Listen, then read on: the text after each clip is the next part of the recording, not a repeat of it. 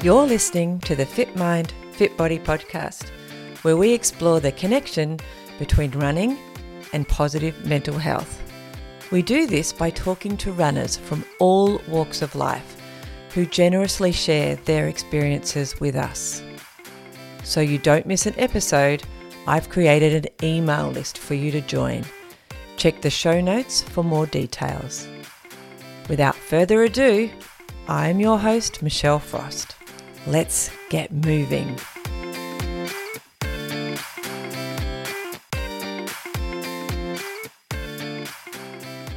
Welcome to this episode of the Fit Mind, Fit Body podcast. Today, we have the second half of our episode with Vajin Armstrong. Vajin, as I said last week, is a sponsored athlete and gets to travel all over the world doing ultra marathons. But that's not all. He's many other things, like most of us. We're not just one dimensional.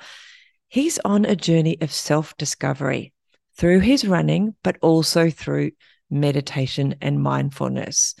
So enjoy this second half. If you haven't, go back and listen to the first half. It was really awesome. And I loved bringing this content to you. Enjoy. Where are you aiming for?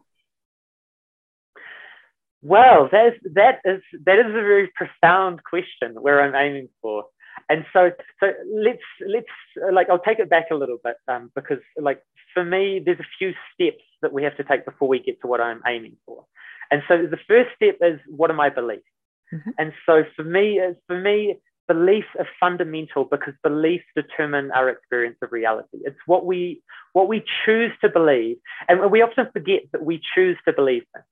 Yes. There's there's a few objective facts out there in the world, like maybe the, the speed of light is an objective yeah. fact. Mm-hmm. We don't choose to believe in some of the laws, fundamental laws of the universe. But nearly everything that, that we believe is something that we've chosen to believe. Yeah, and truths. So, that's what we've in conversation I've had with some people about this. Yeah, there's a few, yeah. only a few truths that are real truths, like yeah, fundamental. Facts. Exactly, and everything else seems to be there's we have we have quite a lot of agency in what we mm. choose to believe. Mm-hmm. And the thing we often forget is that if we don't ch- choose our own belief system, a full belief system is already going to be provided for you by mm-hmm. your culture. Yeah. So people who say, "Oh, you know, I don't really believe in anything," it's like, no, no, no. You believe in an infinite number of things mm-hmm. because to be able to operate in a culture, like to go out the door and to know how to operate in the world, you have to believe a whole bunch of, you have to believe in the value of money, you have mm-hmm. to believe in the value of work, you have to believe mm-hmm. in the value, you know, of driving on one side of the road and not the other side of the road. Mm-hmm. So, so there's a whole bunch of beliefs that all of us have, and most of us haven't taken the time to really find what our own beliefs are. Mm. And so that's something that, that I'm re- I really value is actually trying to be introspective and to be aware enough that I can actually start to pass out what I actually believe myself. Mm-hmm. And and and so beliefs as well, beliefs that are really foundational because but our beliefs lead to our values. Mm-hmm. So so what we believe really sort of determines what we value in the world. Yeah. So if we believe that sort of financial success is the most important thing in the mm-hmm. world, that will lead to the value of you know financial you know stability and the value of money and the value of positions. And and, and this is very much the common story we see mm-hmm. given to us through culture. It's the story of the value of consumerist behavior the value of material positions um, all of those things are really pushed strongly as, as that's something we should value. And then and then from that like once you have some values once you have some beliefs and you have some values that's when you start having some aims and so for me personally, the things things that I that I really personally value.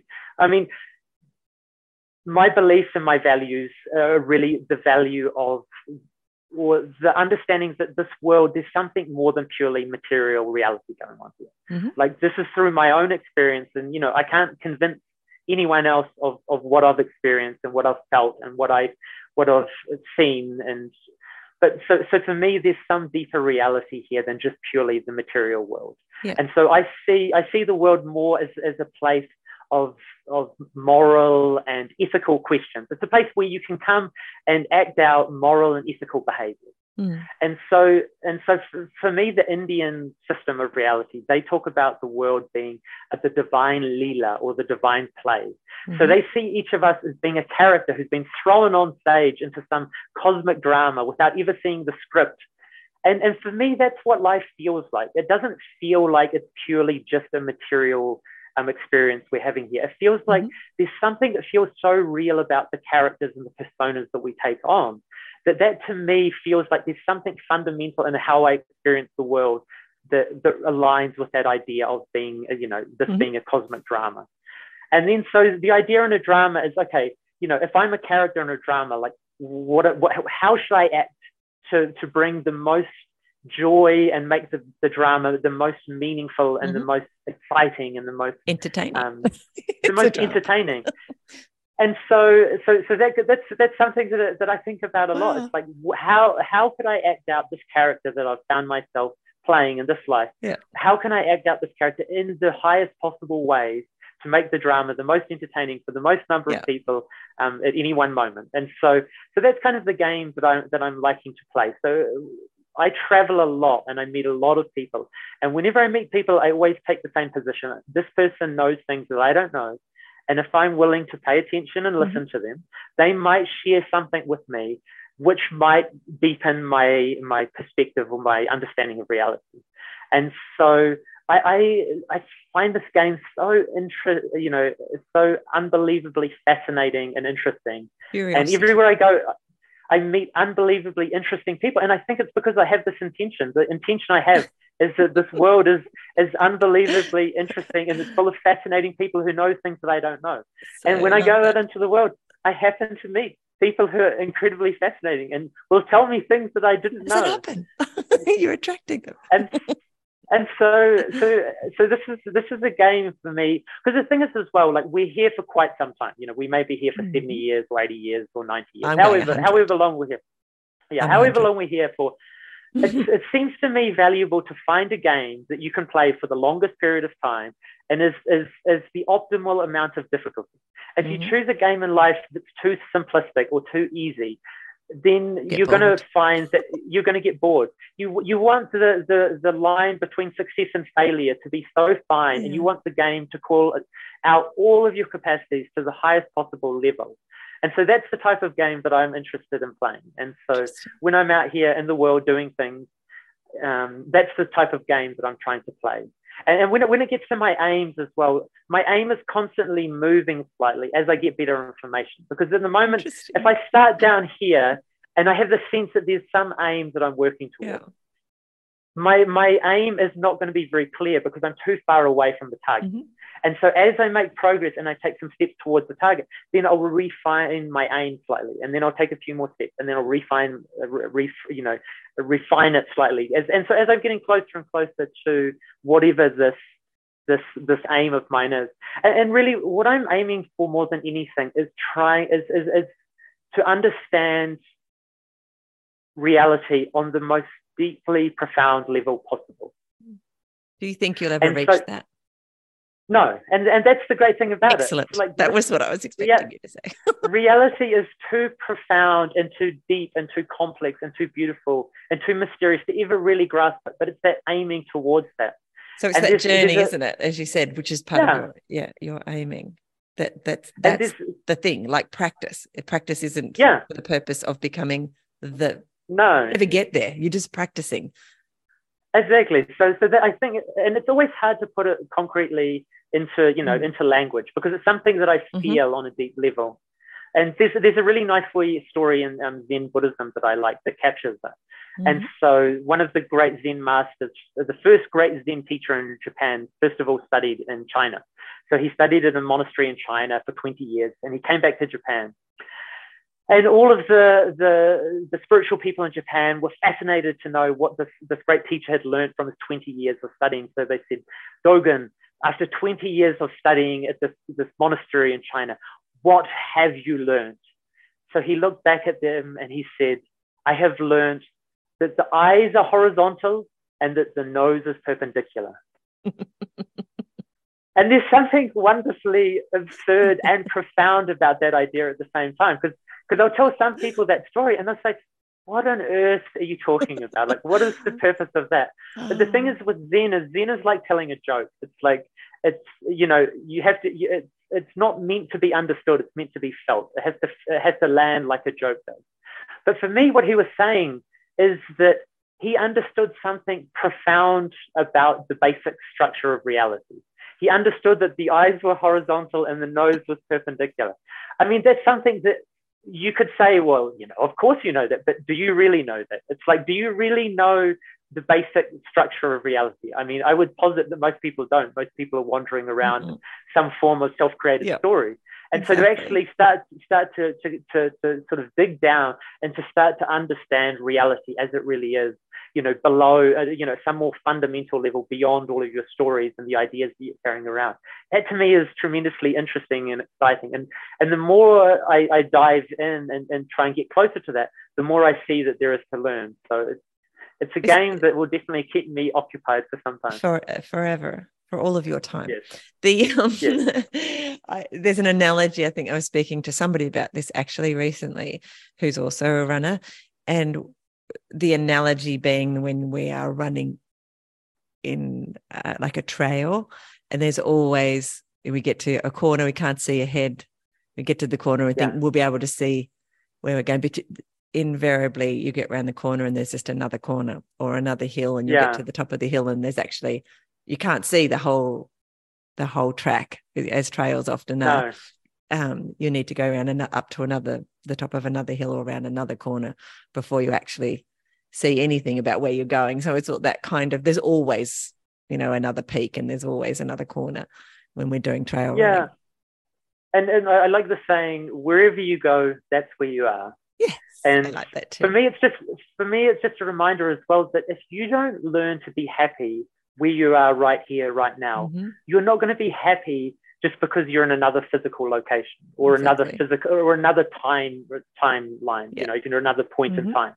And very often we make that mistake that we don't give ourselves the license to be happy here and now because we're waiting for some other circumstance until we can finally be happy. And so it yeah. might be that you're waiting until your kids have left home, or you're waiting until you've retired, or you're waiting till you've got the yacht, or you're waiting till you've got the, mm. you know, the, the holiday home. And so we're always putting us our own enjoyment and satisfaction and happiness in life until some future moment. And we we forget that when we arrive in that future moment, we're still here. We're still in this mm. this moment and that future moment at the exact same moment. So yeah. if you have never practiced being happy in this moment now, there's no way that you'll know how to be happy just because you're in some future version of this moment. Yeah. So it's, it's, for me, it's always calling me back to, okay, how much meaning and purpose and enjoyment can I find right here, right now, in this moment? And mm-hmm. it seems that the more you look in the present moment, the deeper it is. The more that you look around you in this present reality, in this present moment, you start to realize that actually everything you're looking for is already here. Yeah. All of the joy, all of the love, all of the mm-hmm. connection, all of the meaning, all of the purpose, it, it, it already exists right here, right now. But it just takes us to be fully present and fully connected with this moment to actually be able to experience and enjoy all yeah. of those things. I love it. So this has turned into more of a uh, mindful moments hour and a half rather than which is amazing and what I love. Um, so, in order to bring a tiny bit back to the running, yes, um, please do. do you remember that running thing that we both love? Um, how do what does it look like to be a professional running person and have this other side? Because it, I know obviously they exist together because that's yeah. that's your life. I don't think that exists in that way as as much as it does for you for all professional sports people uh, professional runners. So h- how do you what do you yeah so, so that's that's been a great journey because i had 10 years where i was training really seriously without anything to show.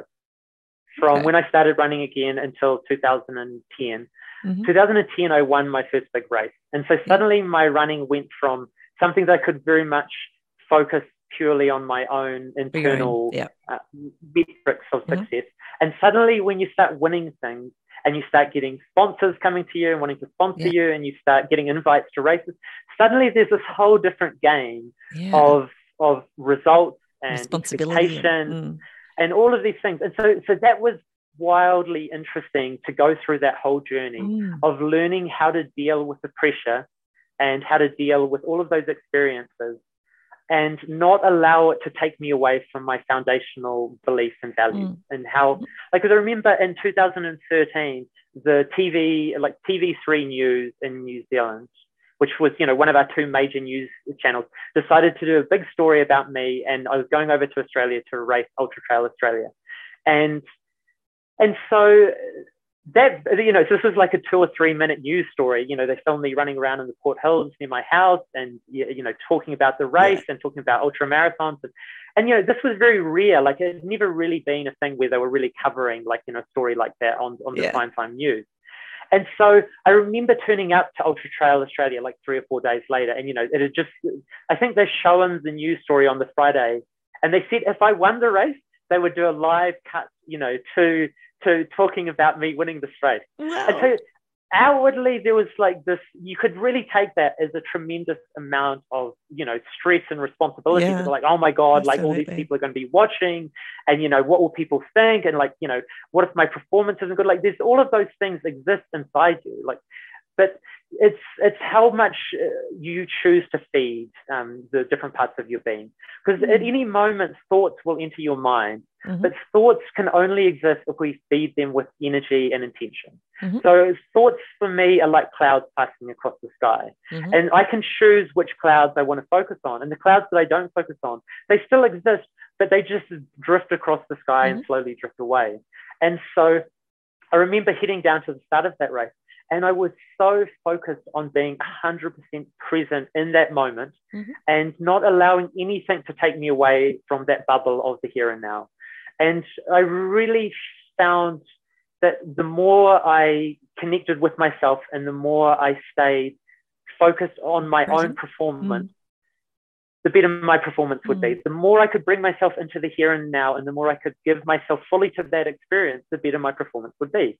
And so the and, and, and you know this was over the first few years of sort of competing at that high level. I, I, I started to realize that as soon as I allowed my my awareness to, to go drift away into what other people are thinking, what other people would think of my performance, what my sponsors would think, you know, what the other runners are doing, mm-hmm. suddenly I would feel weaker and weaker and weaker. Mm-hmm. And as, as soon as I brought myself back to controlling myself and putting as much effort into my own performance and trying to do that as, as well as I possibly could, the more energy I would have, the more enthusiasm, the more joy I would get. Mm-hmm. And so it was really a game of learning to, to, to it was, it was a high stakes game of learning to play the yeah. game in the present moment. And so for me, I'm so grateful for that experience because I think it, it, honed my ability to be in the moment much more powerfully than if I was playing games with lower stakes. Mm. So I'm really grateful for my running. You know, like all of the experiences I had were amazing, but the lessons that I learned from playing that game have been so richly rewarding and have helped me in so many other areas of my life that it's a superpower, really. It's like a it's like a superpower to develop. Yeah, it's like it's like a school. It's like because the thing is, well, you're doing something really hard. It's like you know these races. If you're racing 100 k's in the mountains, it's mm. always hard, and so there's always some part of you that you're fighting against yourself. And so mm to do well in these these races, you have to really get yourself aligned. You have to align yourself, your body, mm-hmm. your mind, your heart. Everything has to be pulling in the same direction. And so, for me, it's been a wondrous um, training school to be able to put these spiritual ideas into practice and actually see if they work. Because an idea for me should be like a tool. It should be something. A, a good idea is a tool that you can take into your life, put it into practice, and you mm. can get a measurable outcome. And so all of these spiritual ideas that I play around with, Mm-hmm. For me, I really try and put them into practice in my life to see do these things actually work in the world. Mm-hmm. And if they don't, I have to get rid of them. And so I'm so grateful that I've, I've had exposure to all of these spiritual ideas. And so for me, things like love, gratitude, acceptance, um, these are really the key and fundamental ideas I actually try and use when I'm doing ultramarathon. And I've found them so richly rewarding and so powerful as tools to use in these races that it's it's it's been wonderful because for me now they have real strength and reality. That's not just an abstract um, idea. They actually have yeah. a practical grounding in the world, and I've seen them work, and so that gives me a lot of faith and trust in these these these qualities and these ideas that I have because I've actually seen that these when I bring them to bear on my life, they actually improve the quality of my life. What's your motivation now to keep racing? Yeah, so that's changed a lot. And so mm. when you're younger and when you start playing these sorts of games, you think that the the outer reality has is, is what you're looking for. You think getting some some external validation mm-hmm. and you know getting some some podiums or winning things you, you, that still seems really really important. And then over time, it, it's also part of maturity, I think, as well. I think a lot of runners, you know, at some point in their life, the time is the most important thing. You know, mm. it's that 20 mm. minutes for 5K or it's yeah. a three hour marathon. And then at some point, as you continue on in the journey, either you still keep attached to the result and, and perhaps you start to lose your enthusiasm and lose your joy mm. because you start to realize that you, are not going to reach those goals anymore. You can't hit those times yeah. anymore.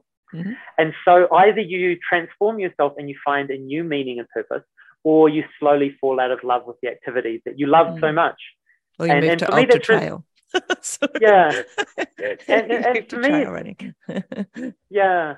But for me, it's, it's always a great reminder because I remember as a young boy, the reason I fell in love with running was how I felt in the moment when I was doing it. Mm. It was never about the results. It was mm-hmm. like the results kind of that comes later on as as people externally start to validate what mm. you're doing.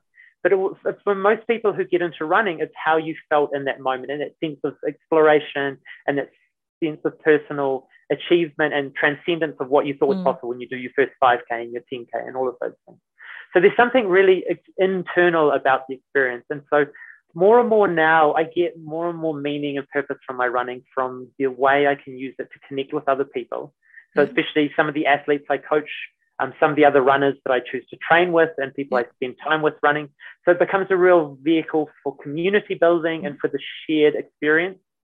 And and it's still it's for me one of the most wondrous ways to experience the world. I'm, I'm up in the Pyrenees at the moment in a town called Font-Romeu, and I'm just surrounded by beautiful and amazing trails. And so every day I can get out there and you know spend several hours just exploring and running new trails. And and for me, that's there's nothing that I enjoy more than exploration, connection, being in the moment, um, sh- being able to challenge myself still through the training, and and I still get so much benefit from the training. Like I still feel that me, the process, uh, the practice of running on a daily mm-hmm. basis, really keeps me grounded. It keeps me humble as well, okay. and and I think that's one really important thing because so many of the problems I see around us in our in our Western culture yeah. come from a lack of humility. Mm. And and so so many of the people we see in positions of power or authority, if they could just become a little bit more humble, if they could just mm. go out there and run an ultra marathon and get really humbled and broken down,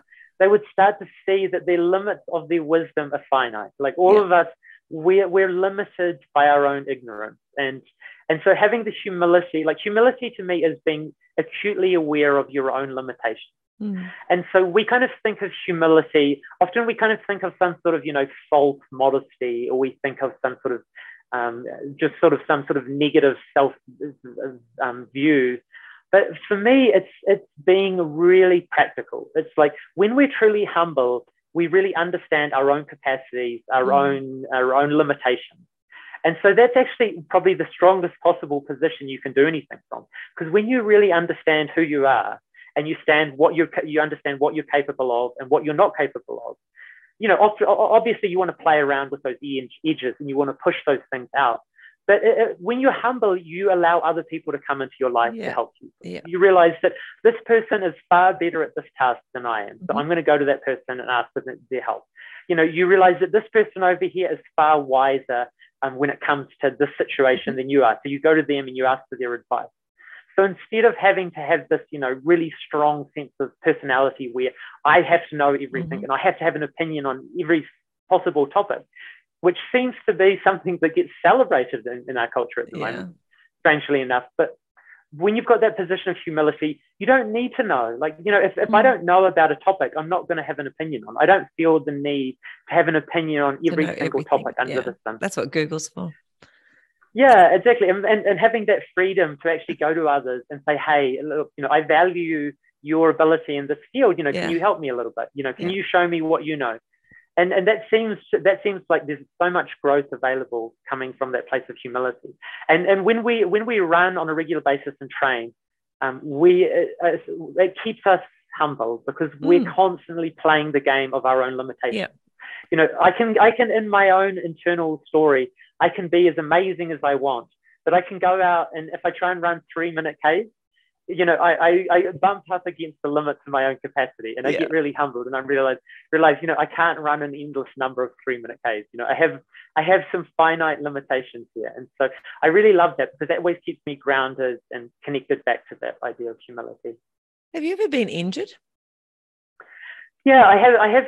I mean, the last ten years, actually, since I since I started getting more and more into the longer events, I've got limited less and less. Funnily enough, yeah. But yeah, I have had times, especially everyone when they're building up their running is going to get injured. It's part of the yeah. game, and and it's always interesting experience because it really shows you a lot about your your mental state like yeah. how am i using my running am i using my running as you know a positive force for good in my life or am i using it as, as a crutch or an addiction that yeah. i use to try and you know keep myself sane and and you know when you get injured you really those things start to become more and more clear and obvious you know is my relationship with running a healthy relationship or an unhealthy yeah. relationship you know is it, is it more of the relationship between an addict and their fix or is it the relationship of someone who has a practice that they value and they do it because of that reason. And so, how would you change so, it if you if you suddenly discovered that actually I'm addicted to this thing called running and it's not necessarily in a healthy way, even though it's a healthy endeavor? Yeah. How do you? How, what would you do? How would you change that? That's yeah, that's How'd a really good question, and it's, it's a mm it's a funny thing because you know when we talk about addictions we, are mm. normally talking about negative addictions but we exactly. never really talk about healthy addictions because mm. for most people they think okay you know if you're addicted to you know cigarettes or you know um, alcohol or you know hard drugs or something we can see that obviously that that's, that's a negative addiction but how do we talk about you know people's addiction to dopamine through social media yeah. or how do we talk yeah. about people's addiction to through dopamine through you know running or yeah. or things like that so so we don't have a very good um, position, I don't think, or, or language mm. to, to actually understand that. And, and I think we all we all need like to become more conscious and aware yeah. on a mm. daily basis. And, and that's mm. what the practice is for. And so the practice, whether your practice is mindfulness or meditation mm. or running, what I would say is on every day you go out and you do your practice, true, like, you know, if we talk about bringing mindfulness into running, because that's mm. a really interesting topic, mm. you know, I would say at some point in your run, spend 10 minutes and try and be as mindful as possible. So try and bring all of your awareness into that present moment. Mm-hmm. And you could do that through using a cue. It might be focusing on your breathing. Right. So for the next yeah. 10 minutes, I'm just mm-hmm. going to focus on the breath. Or it might be the sound of your foot strikes on the mm-hmm. ground. Mm-hmm. And so, so whatever it is, bring yourself as completely into the moment and pay as much attention as possible. And you know that will feel incredibly difficult to start. Mm. So if even doing that for two or three minutes to start was incredibly difficult because your mind constantly is pulling your attention away through thought. Yeah. And so you need to constantly bring yourself back. But if you can really focus on that practice and really start to develop some some skill in the practice of mindfulness, you can then bring that mindfulness into other areas of your life. And so you mm. can bring it into your day to day life. You can bring it into your relationship. You can bring it into your work life. You can bring it into, you know, you can bring it back into your sporting mm. life. And you start to actually see your intentions and the because if you can start to become more conscious and aware in the moment, you begin to become less and less reactive. Mm, and being point. conscious and aware in the moment is a powerful position. Being reactive is a really weak position. Mm-hmm. When you're reactive, you have no control in how you uh, react. Mm. When someone says something to you or acts towards you in a certain way or makes you feel in a certain way, when you're completely caught in that experience, you'll react with anger mm. or frustration or hatred or you'll shout or you'll do something. And very often when you look back on that moment, you think to yourself, God, I wish I didn't act like that. Mm. And yeah. the funny thing is, it's you. It's you did that action. Yeah. But what we were lacking in that moment was the attention and the consciousness. Yeah. And through a, through a mindfulness practice, you learn to become more still and more mindful and mm-hmm. more present. And what that does is it gives you a, it gives you an extra second there or half a second. And so when someone does something that's going to annoy you, instead of immediately reacting, if you can have a half second where you think to yourself, "Oh, I'm feeling like this is how I'm go- I, I want to react. Mm. But I also realize that I have a choice in that moment. And then you can yeah. allow yourself not to react in that way. You can choose a different pathway. And that suddenly starts to become an incredibly powerful tool to use in your life. If you suddenly start to have a half second gap where you can make better decisions Another with choice. your reactions, mm-hmm. you can suddenly make new choices. And my, my teacher said to me, um, uh, he said, make healthy choices and perfection will be yours. And very often when we think about changing our life, we think about, oh, I need to do a six month, you know, digital detox and I need to do a ju- juice fast and I need to go to Bali for two months, you know, you know, have cupping done and mud pack therapy and this. We think of these really external things and these really yeah. drastic changes. But those don't seem to be the things that make lasting changes in, in our lives. It seems to be if on a day to day basis, yeah. you can make one better decision than you made the day before. Because, mm-hmm. because every day we've got an infinite number of decisions to make. Mm-hmm. And if we look at every single decision we make, are we making a healthy decision or an unhealthy decision? Are we mm-hmm. making a life enlarging and fulfilling decision or a sort of a life destroying decision. And it might be when you come home from work and you sit down and you've got that moment where, am I going to get my phone out and, you know, scroll through mm-hmm. Instagram mm-hmm. for half an hour or an hour? Or am I going to go practice mindfulness for 10 minutes yeah. or go sit in my garden or yeah. practice an instrument or learn a new skill or all of those things? And and it's just those small moments of making slightly better decisions that over time those incrementally build up like mm. tomorrow if you make one better decision than you did today and then the next day you make another decision so suddenly over two days you've already got two better decisions and each of those decisions will start to have a cumulative you know building effect on the quality of your life they weave themselves into your identity so yes. to speak I think, yeah. you know, especially whereas, you know, it just it made me think when you were talking about, you know, you can go to Bali, you can go your cupping, you can do all those external things. But when you do yeah. things which still may be external, but um, in a smaller um, way that you can adopt it as part of your lifestyle, part of your whatever. Yeah. And you sort of set yourself up to not fail. And then yeah. they become a part of, of who you are because if you're consistent it's that kind of consistent thing and it's much easier to be consistent yeah. at those small chunks of things um, whether it's yeah. you know training our thoughts or our, our actions um, than it is to you know consistently go out and get cupping every week or whatever whatever it is that you decide yeah you know, those external much bigger type of things which aren't perhaps yeah and then the bigger work needs to happen no, exactly. And these are not the glamorous things. It's the mm. things, the small decisions you make when no one is watching that determine the quality mm. of your life. So there's so many people who are very good at doing the big things well. Yeah. You know, they'll have the yeah. big, the big events, and you know they'll always look amazing, and they'll look like their yeah. life so together.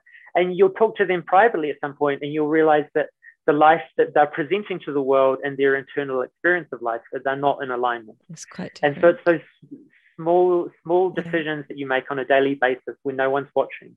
And so if you can learn to do those better, you'll st- suddenly start to create a new reality and a new new life for yourself that that is one that you can be really proud of because I think that's one of the hardest things for us as human beings when there's a dislocation or disconnect mm. between who who you are and how you present yourself mm. to the world the external and that's mm. really painful when when because even when people celebrate who you are if the presentation that they're celebrating is inauthentic, you don't enjoy it. When people say, "Oh my God, you're so kind, you're so nice, you're so lovely, you do this, you do that," but inwardly you know you, you're harboring jealousy and frustration, and you're bitter and resentful. You can't enjoy people celebrating you because you know it's not really who yeah. you are. It's, yeah. You know, there's this disconnect, and That's so find finding a way to bring that balance and that um, that integration between who you are inwardly and your experience of life and how you present yourself outwardly. That seems that seems one of the, the most powerful skills you can learn in life to, to actually really live a fulfilling and meaningful life. I feel like I'm having a fantastic coaching at the moment. It's awesome. I hope everyone else is enjoying it as much as me. One thing that I love about what we're talking about um, to me, mindfulness, um, obviously meditation can be a part of that as well. Um, but and the running, they're just accessible to everyone. Yeah. You know, you talked about the Bali and the cupping and keep bringing that up. But yeah, to me, they're not they're not accessible to everyone. Like and no. Whereas and, not, and I'm not even saying that they're necessarily they're necessary at all. Um, but mindfulness and meditation and just having those conversations, working with your own thoughts, all of this, you can do it while you're standing in the queue at the supermarket. Putting yeah. going for a run, well, you probably better to do that not standing in the queue at the supermarket, but but it's still very accessible. You just have to open the front door and, and go out for a run. I wish more people understood that these tools were available to all of us. Yeah. And use them. Like to me, it, I, I feel really excited, but also quite disappointed that n- not enough people appreciate the value of what we've been talking about. Yeah, and that, that for me, that very much comes back to stories. And and for a long time, because when I had my first experience of, of what meditation could be and that first mm. spiritual experience, I was so amazed that there was these states of consciousness and being that existed inside me that were so joyful and so beautiful. And I couldn't believe that we didn't talk about them more in our culture. And so mm. that was really shocking for me as a young person. And so, and, and over the years, I've seen it's become more and more clear that the stories that our culture is telling us are not stories that are leading to our flourishing and our blossom. Mm. And so I was, you could either look at that as, you know, incredibly disappointing and sad and demoralizing, mm-hmm. or I choose to look at it the other way. I, I choose to look at it the way that, oh my God, stories then are so incredibly powerful that they have the ability to craft and, and, and shape people's reality into either hell on earth or uh, some sort of utopia. Mm. And so I started to pay, this was probably seven, eight years ago, I started to become more and more conscious of the value of stories and the stories mm-hmm. That we tell ourselves and the stories we yeah. carry around and the stories that we share with others. Because our culture is based on stories and our culture has a, mm-hmm. has a bunch of shared stories that perhaps we're not even aware of. But as I said earlier, a lot of the stories that we share in our culture are all based around external um, situations. Mm-hmm. And there's some stories that if you get your external situations put together in just the right way, then you'll be allowed to be happy. Mm. And, and we know that's patently untrue. And for, for any of us who've seen, you know, our parents or our grandparents yeah. worked incredibly hard, retired, and then for a lot of them, it didn't work out. The, the, the yeah. wasn't what they were sold. You know, what was yeah. on the box. You know, the contents of the box was were different from the label. Yeah. And so, so there's there's something about the stories that we're sharing and we're telling each other that needs to change. And so, mm. if you and I think that there's another story that we could tell that is perhaps more interesting and will perhaps help people get in better alignment with reality mm. and it will make them happier and healthier. We need to do our bit. And, and this is what you're doing. This is what your mm. podcast is doing here. You're sharing these stories with people. And all, all people need sometimes is a little bit of encouragement. Mm. And, and often, often the, the key thing is if you see someone who you know and is only a few centimeters above you in, in life. You know, they're someone that you, mm-hmm. you and them are basically at the same level. And and you see them start to, to act out some new behaviors and they have a new story. And suddenly they start to seem happier and healthier and they start to do things that look happy and healthy and, and they start to interact with people in a happier and healthier way you start to get really inspired because you're like, okay, that person, yeah. that's someone I know. And if they can change their life, like I can do that as well. I know that person. Yeah, like, you know, yeah, exactly. they were where I was I six that. months ago. Yeah. And so so it's this really small scale local um, um, you know, grassroots campaign to change the world. That's the thing that's yeah. going to change the world. It's not by politicians, you know, doing. It's not by the Ministry of Health doing a new campaign telling you, oh, you need to lose weight. Like we know none of those things work, yeah. but we know that if you, in your own way, can make yourself a little bit better and a little bit happier and a little bit healthier, yeah. the people around you look at you and go, okay, that person, if they can do it, I know I can do it because they're not so different from me. So I think I think that's the one thing that we need to all do is, is actually look around and value the people around us and see when people are doing something good. And sometimes all it takes is a little bit of encouragement. If you can mm-hmm. encourage someone you know near you who you see they're on that edge and, and they can you can see that there's a willingness or there's an openness mm. because that's the thing there's no point in, in india they say um, when the student is ready the master will arrive yeah and it's like there's no point going and telling someone, you know, who's still, you know, 100 miles away from going from the first run, telling them you should run. That's what you need to do. Yeah. But if, if you That's if you shame. tell that person, yeah. But if, if you tell someone who's, you know, just on that cusp, you know, those are the people that you're wanting to give that message to because all they need yeah. is a little bit of a push and a little bit yeah. of encouragement and they'll, they'll, they'll, they'll take that step. It's almost like they should teach at school. You mentioned yeah. Explorer at the very beginning yeah. that everybody has is interested in it and wants to be an explorer but a self-explorer. That ex- yeah. exploring the best you that you can be. And that that's Yeah. exciting. It's not it's not a job. It's not Oh. a it's actually It's- fun. I can you know your face lights up it's a shame people can't see that when we're talking on the podcast. Yeah it is it it's is like really, really, exciting and i can feel it and i feel it from you And I, I have the same kind of journey i think and and i'm excited about that kind of self-exploration as well. Um, i think if if If more people, people- were that would be better. Yeah if, if people would really understand the depths that they have within them because Yeah. there's there's there's an idea in spiritual um, thinking that the whole universe can fit inside your heart Mm. and it's like what okay this whole incredibly vast Expansive universe place. with trillions of planets Mm. and stars this could all fit inside my own heart like what does that really mean Mm. and and until you experience that yourself it, it seems like some sort of you know abstract Mm. um, idea that has no basis in reality but it seems the more you start to dive inward and you start to explore the deepest parts of your being the more you find that that depth seems to go on and on and the Mm. more you start to realize that there's far more about you and there's far more the potential to the to who you could possibly be than you could perhaps ever ever imagine and and, and I, I like to tell people that I, I tell them there really seems to be no true clear limit of of what you how far you could expand yourself how far you could grow what you could possibly do Mm. all of the limitations that we really find um, are really ones that we seem to impose on ourselves. We Yeah. think, you know, that's not possible. You know, I can't do that. And so when we start to sort of break through and break away from that sort of thinking, that we start to find that all sorts of really incredibly interesting things are possible. And and often it just takes you doing one new thing. Like you do one new thing, you start running, you're like, oh my God, I can change myself. And then you think, well, I've always wanted to learn a musical instrument. Like maybe I could do mm. that. And next thing you know, you're you're learning the piano.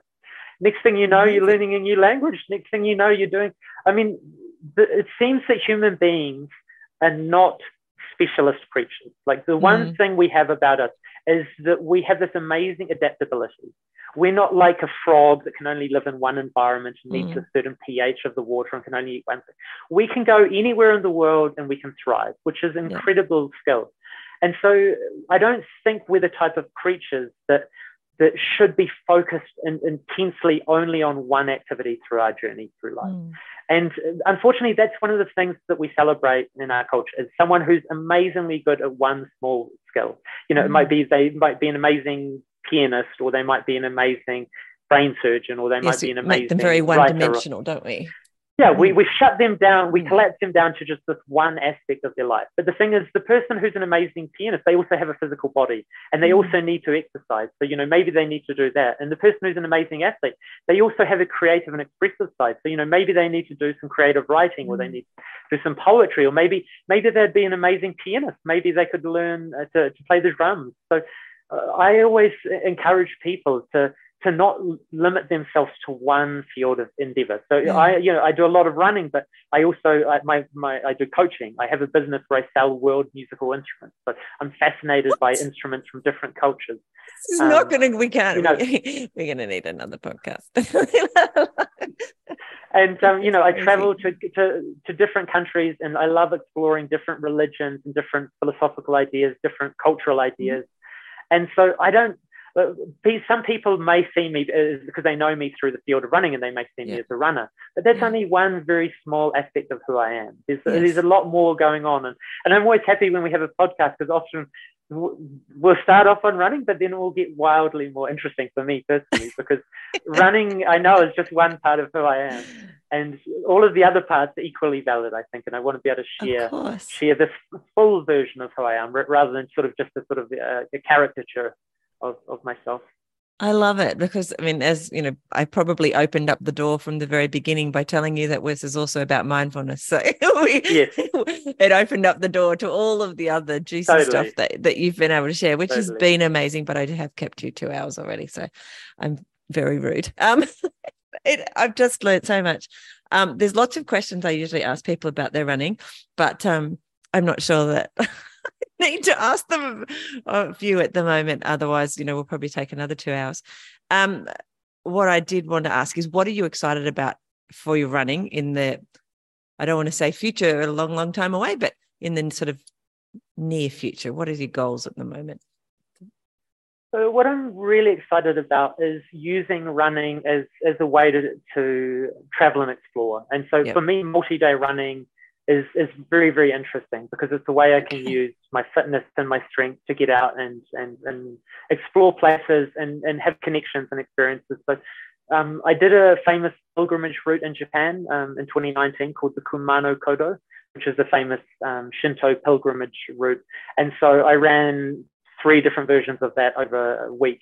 And I had such a wondrous time connecting the exploring, um, culture, religion, um, my running. And so I think every year I'll definitely spend some time. So I'm, I'm out here at the in Europe at the moment. So um, I've got a friend and we're going to run around um, Mont, uh, uh, Monte Rosa in Italy at some point soon. And then I'll probably head down to Balkans and I'll do some some running on some of their long distance trails yeah. and and just trying to have those experiences where my life is incredibly simple. So yeah. when I simplify simplify my life, it allows me to be really present and really mindful, which I really enjoy. And so mm. when your whole focus of the day is running from one point to the next, your life becomes incredibly simple. Mm. You know, you have whatever small amount of yeah. possessions you have on your back. You your focus is on, you know, eating, drinking, yeah. sleeping, um, moving. Multi-day hiking. Haven't done multi-day. Uh, exactly. So, so, multi-day. so I understand. It's, it's uh, that it's the exact same thing, and then being able to mm. share that with with other people. So mm. I'll be heading to India um, in September, and I'll definitely be doing um, some multi-day runs through the mm-hmm. Himalayas. And for me, that's just that's just wildly fascinating and beautiful because the history and the culture is so long and so deep up there. And the mountains of the Himalayas are full of sadhus and holy men and and people that I find very interesting, people who've who've really devoted themselves to the inner journey and playing that inner game. So people I feel a, a resonance with. So yeah, so there's there's a lot. This uh, yeah, every year I have a lot to do. Like I I know my life, the end of my life is fast approaching. So I choose to live each year as though this could be my last. Yeah. So this year, I'm my journey I'm on at the moment. I'm, I'm away for five months, and um, yeah, I've already had so many unbelievable and beautiful experiences. oh. Yeah. I'm sure I'll have plenty more, and and yeah, and then then next year we'll continue again until until I can't do this anymore. Do you journal? No, I don't. I'm very fortunate and blessed. I have a very good um, memory. So especially key experiences and key moments. So for me, after I go on a big journey, there'll be two or three key stories that really encapsulate some of the yeah. key experiences from the journey. And then I'll tell those to people. So then over the next six story. months, hmm. I'll come home and I'll tell stories to people. And so then they get really embedded. So it's like a repeat. It's more like, I come more like from a tradition of an oral culture, like an oral okay. storytelling co- yeah. culture. And so if you look at, say, the Bedouin nomads of the Sahara Desert, for them, the storyteller was the most important person in the tribe because he kept the stories of the tribe alive. And they had a famous saying for the Bedouins that you can tell the beauty of a man by the eloquence of his tongue. Mm. And so I really resonate with these sorts of people. I spend a lot of time out in the Sahara and I love that place. But these, these people, they value these stories and the information that they carry on.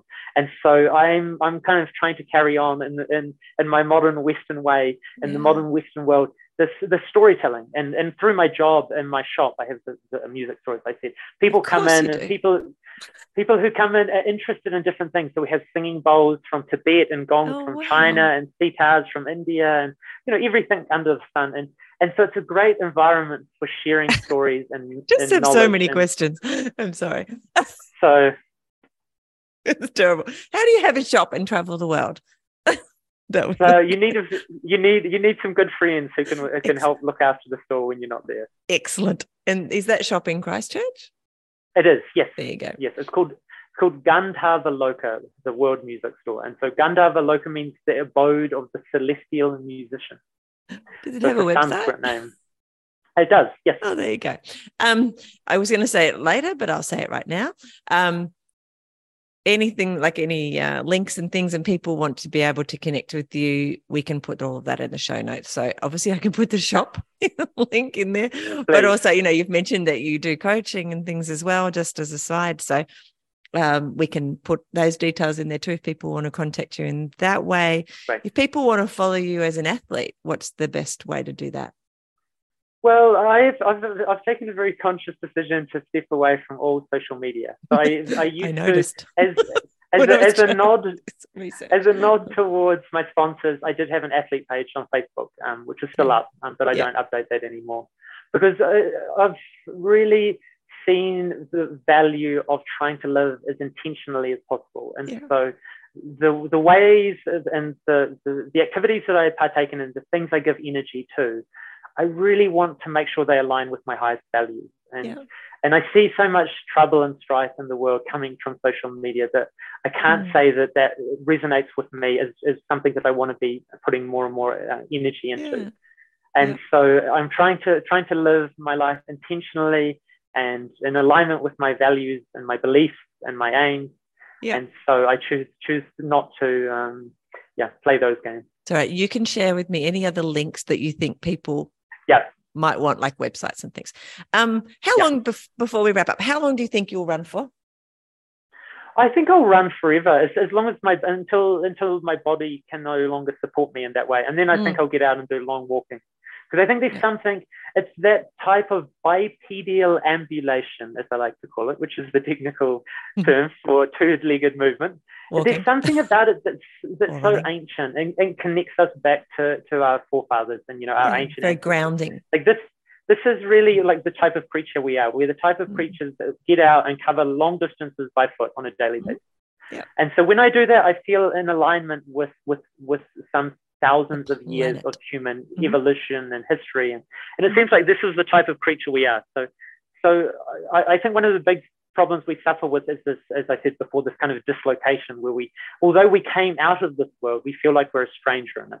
Mm. And, and part of that is our self-aware consciousness, and there's a lot to be said about that. But but trying to find ways that we can feel more at home back in the world. And I think trying to remember the type of beings and creatures we are, that that for me is something that I can do on a daily basis. If I can get out and be in nature and move in nature, that makes me feel more connected and more. It feels it feels like yeah, it's grounding me in a way yeah. that not many other things do. Mm, I love that. I feel really drawn to going to do you know a number of the different pilgrim pilgrimage trails that they have around the world yeah. for a similar kind of yeah. reasons. Like it's an, a way yeah. to move through those cultures and through the yeah. the landscape and the and be grounded there as well and explore another exploring sort of thing. But one day, yeah, maybe maybe we'll pass each other one day on the Camino oh. de Santiago or yes, or heading around the Mount Kailash um, circuit up in um, the Himalayas. Who oh, knows? Beautiful. That would be amazing. um, now, a question that I ask everyone is what do you think yes. your life would have been like had you not started running? Yeah, well, I mean, as as as we know from the earlier discussions, that, that running has provided, you know, some some key moments, both you know, and the negative and a positive sense. Yeah. And even even the negative moments, when I look back on them now, they're incredibly key moments. So mm-hmm. so I don't think my life would be the same in any way um, mm. without that experience of running. And so I'll always be incredibly grateful for this. And that's one thing as well, is why I'm really, for me, it's really important to keep a healthy relationship with my running because I've gained so much and it's given me so much that I never want to find myself in a position where I start to hate this activity. Mm. Because I know if I start to hate it, it's, it's not the running that's the problem, it's me that's the problem.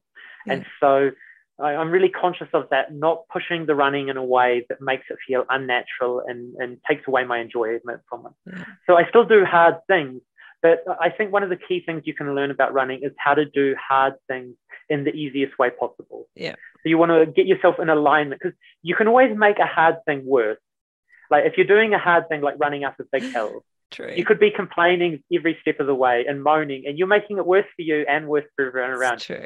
So it seems one of the skills running can teach us is, is how to do hard things um, in the most elegant and, and smooth way possible. Yeah. So. Yeah, I love that. That's awesome. Um, all right. Before we wrap up, can you give yes. me some tips for beginner runners? Do people come to you and ask you how they start running? And if they don't, what would you say if they did? So key things for me is, is getting off on the right foot. And so mm-hmm. starting by having a positive relationship with running. Yeah. And and some some of that that is the self-talk that you have. And so I would be very careful, especially if I was starting running again, because uh, sometimes the, the language we use around running is really unhelpful. Mm. So if you hear people talking about a big race or something, they'll talk about, you know, the pain cave or the hurt locker yeah. or get on the pain the train. And it was it was a suffer fest. It was all this very violent, yes. you know, language. Yeah. I'd say no, that's that doesn't have to be like that. It's, because you can have the same experience, but it's how you choose to frame it that's important. Yes, it's the intention that you put into it. So I think starting your relationship with running and, and reminding yourself that I like I always remind myself I love running. And like sometimes when I'm mm-hmm. running, I'll just use that as a mantra. I'll just say, I love running. I love running. I love my mm-hmm. life. I love running. I'll think of different things that I can uh, that I love and that I'm grateful for. And so trying to keep that positive mindset in your running because what, what I try, try and look at it is, is intensity. So when you start running, the intensity is really high. Like your fitness mm-hmm. isn't so good. And so your body's working at a really high mm-hmm. intensity to move you forward. And so you can either frame that as being pain and suffering and hurt, or you can say, okay, this is just purely intensity and, and it doesn't mean anything. Because the thing at the end of the day, it's just feedback from your body. Mm. And it's up to us to put some meaning on it. So I would say when you get out there and start running, instead of having these negative, you know, violent language towards running. Yeah. Have some more gentle and soft, you know, embrace embrace the intensity because there will yeah. be some moments where the intensity gets high, but it doesn't have to be a bad thing. It's up to you to choose yes. whether it's something that you frame as a negative or a positive. Yeah. Because that intensity you're experiencing is the intensity with, which is going to transform your body. It's like when you want a piece of coal to turn into a diamond, it needs incredible, intense pressure mm. to change that piece of coal into mm. a diamond. And so it's the same with you. At the moment, you're a lump of coal, we could say. Mm-hmm. You know, as a beginning runner, you know, you're not the finished product. And so you need to keep putting some pressure on yourself. And that's not a bad thing. That pressure is the thing that's going to turn you into a diamond. So yeah. don't be afraid of it. Don't have don't have a you don't have to have a negative relationship with it. It can be something that's incredibly positive because it's incredibly transformative. Yeah. So that's that. that's something I could offer that's probably slightly different than what other people might say. Yeah, it is. Like it's not about shoes. Um although your sponsor is a shoe person, a shoe company. Um yeah, uh, there's a thing to do with pain uh, for me that I've been through with the mindfulness stuff, and that is just accepting yeah. that the yeah. pain is there and and yeah. that the pain well it comes and goes actually and yeah. if you focus on it you seem to get more of it if you just let it be it just it just is and yeah it will come and go of its own and yeah it's just making that that distinction is this a pain i should pay attention to or is it just my body yeah at the moment saying hey i'm a bit grumpy that we're doing this today and then it just gets over it yeah that's what my body does anyway. yeah hmm. I, I always um I, I've got a saying that I like that the only way out is through, and so when you start a run, the only way to get out of that run, unless you want to just completely quit, or if you're going to do a big race, the only way out of that experience is going through that experience. Yeah. And so, especially people who do long, hard races, they'll know exactly what I'm talking about because yeah. there comes a point where you start to question, am I willing to pay the price to get through this experience? But, yeah. but I always, I always, I always think it's nice to, to remember that when you're finding it really challenging and really difficult and the intensity is really, really high, the only way out of that experience is going through that experience. Like yeah. as soon as you mentally try and check out and start wishing you were somewhere else doing something else, that's when you really start suffering. Because mm. if I'm at kilometer 80 in a 100 kilometer race and I've got a big mountain to climb up and I start wishing I was at home on the yeah. couch eating a bag of chips, like how is that helping me? the, yeah. the, the, the, the, sort of the, the contrast is so great between yeah. what I wish I was doing and what I am doing that it causes so much friction and pain that for me the only option is, is, the, is the only way mm. out of this experience is go through it. So like, mm. the, and this, it's funny, the more I dive into it and the more I accept it and the less I resist it, the less painful it is. Exactly. So I think a lot of that pain is coming from some part of you wishing you weren't there doing and you wishing you were having some other experiences yeah. and resisting it so yeah. if you can embrace it as fully as possible it may seem terrifying it's like it's like when uh, the drop goes into the ocean the drop is first of all terrified that it's going to lose itself in the ocean but the thing is, it's like you, you know, if you're diving into the intensity of that experience, mm. oh my God, I don't know if I can handle this. It's, it's too much. But you dive into that experience and, and you you expand yourself. It's like you become yeah. the ocean. You become something much faster. That pain and intensity can seem terrifying, but you dive into it and you actually come through it and you realize it's not as terrifying as you thought it was. And you mm. actually find that you expand into something that's much more interesting. Oh, that's beautiful. Thank you for that analogy. Had never thought of it like that. I have heard people say things like, um, they're so self-aware en- enough that they know if they give up at that, you know, with 20 Ks to go, that yeah. example you gave, that they were going yeah. to be in miserable for days and weeks with themselves because yeah. they gave up. Like, so they're so self-aware that they know that the pain later will be even worse than the pain that they're going yes. through just to get to that at the end. I thought was also kind of valid. Yeah. totally. No, no, there's there's many ways of looking at it. And I always try and dig down to the the, the the very deepest possible ways that mm. currently mm. I can I can talk about things. Mm. And and the thing is, I talk about things so differently than I did five years ago. And hopefully, in five yeah. years, I'll also talk about things I differently because yeah. I, I want to keep progressing. I want to keep learning, and I want to keep open to to seeing new and and uh, more full pictures of reality. Mm. More clarity. But more you'll never never see all of it because this this journey is not ending. Anyway, and unfortunately, this podcast needs to end for you. Yes, um, it does. Thank you so much. It's been amazing. Don't jump off straight away because I also got to go through a couple of things um, off the recording. But I've just been it's been an amazing um, journey that you've taken me on, and I really appreciate you sharing your time with me and with everyone who'll get to hear this. So thank you. Thank you. Thank you. Thank you. So it's a great opportunity for me. It's when, when you thought about things and you've discovered a few things that might be useful for someone else, the greatest gift you can have is the opportunity to share those with others. Mm. So you you've allowed me that opportunity, and for that I am very grateful. It's my pleasure.